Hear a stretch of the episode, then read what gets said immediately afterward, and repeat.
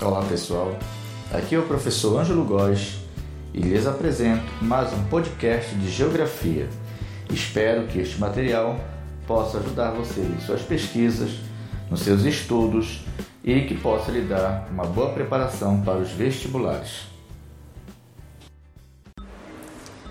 Olá pessoal, vamos aqui para mais um podcast de Geografia envolvendo a questão árabe-israelense. Agora nós vamos falar sobre a guerra do Yom Kippur. A guerra do Yom Kippur, pessoal, ela pode ser considerada a terceira guerra entre países árabes e Israel.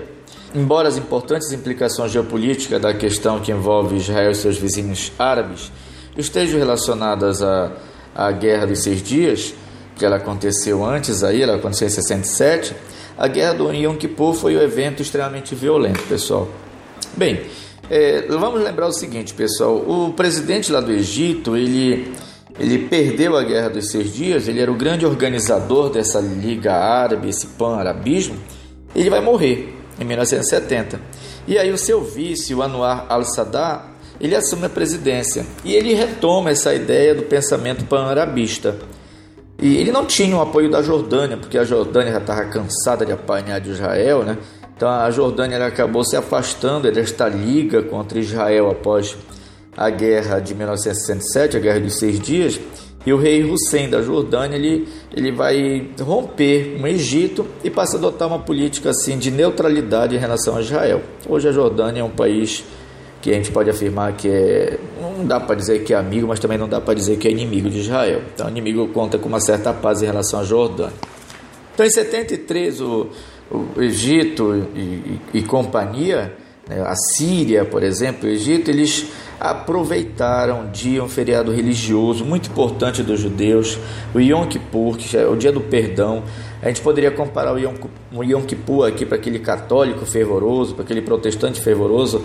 Poderíamos comparar ali com a Sexta-feira Santa, em que a, as nossas mães, elas diziam: Olha, hoje tu não vai apanhar, tá fazendo barulho, mas porque é Sexta-feira Santa, mas te prepara porque sábado não vamos romper, aleluia, no teu couro, né?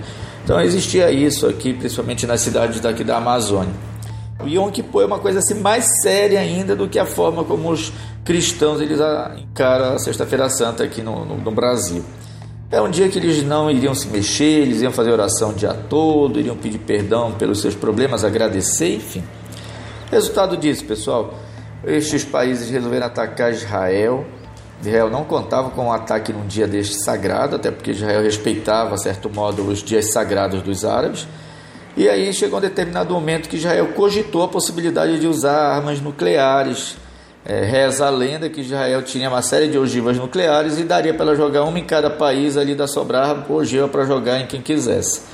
No entanto, pessoal, é, existe a crença muito forte de que o povo de Israel é o povo escolhido, é o povo escolhido por Deus, e de repente ali os israelenses começaram a acertar os tiros lá a, que eram dados das suas, dos seus tanques e reverteram, conseguiram reverter um ataque assim que foi um ataque muito poderoso do Egito e da Síria. E como resultado disso, Israel ganhou mais uma vez a guerra contra os vizinhos, né? Então, esta guerra aí, ela é, não foi uma guerra tão ruim, assim, tão perigosa ou drástica quanto foi a Guerra dos Seis Dias. No entanto, ela gerou ali em torno de 15 mil pessoas que acabaram é, morrendo por conta deste conflito.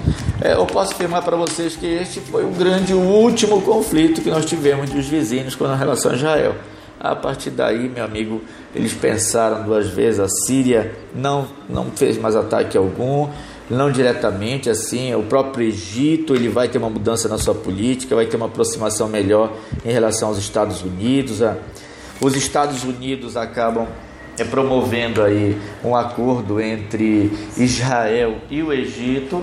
E neste acordo, o acordo de Camp David, é, que aconteceu em 1979, lá nos Estados Unidos, o, presidente Anwar Sadat do Egito ele faz acordo com Begin, primeiro-ministro de Israel, e como forma de que eles não queriam mais brigar, que Israel estava disposto a estabelecer uma paz com seu vizinho, Israel devolve a península do Sinai para o Egito. A partir de então aí foi selado um acordo de paz, o chamado acordo de Camp David, que que foi organizado pelo presidente dos Estados Unidos, o presidente Jimmy Carter. Esse foi o presidente que proporcionou este acordo.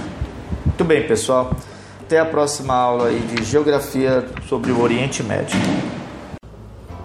Para mais informações, acesse angelogos.blogspot.com. Lá você vai encontrar outros endereços que poderão lhe ajudar na sua pesquisa. Qualquer dúvida, entre em contato através do meu e-mail angelogosaj@gmail.com. Muito obrigado pela atenção.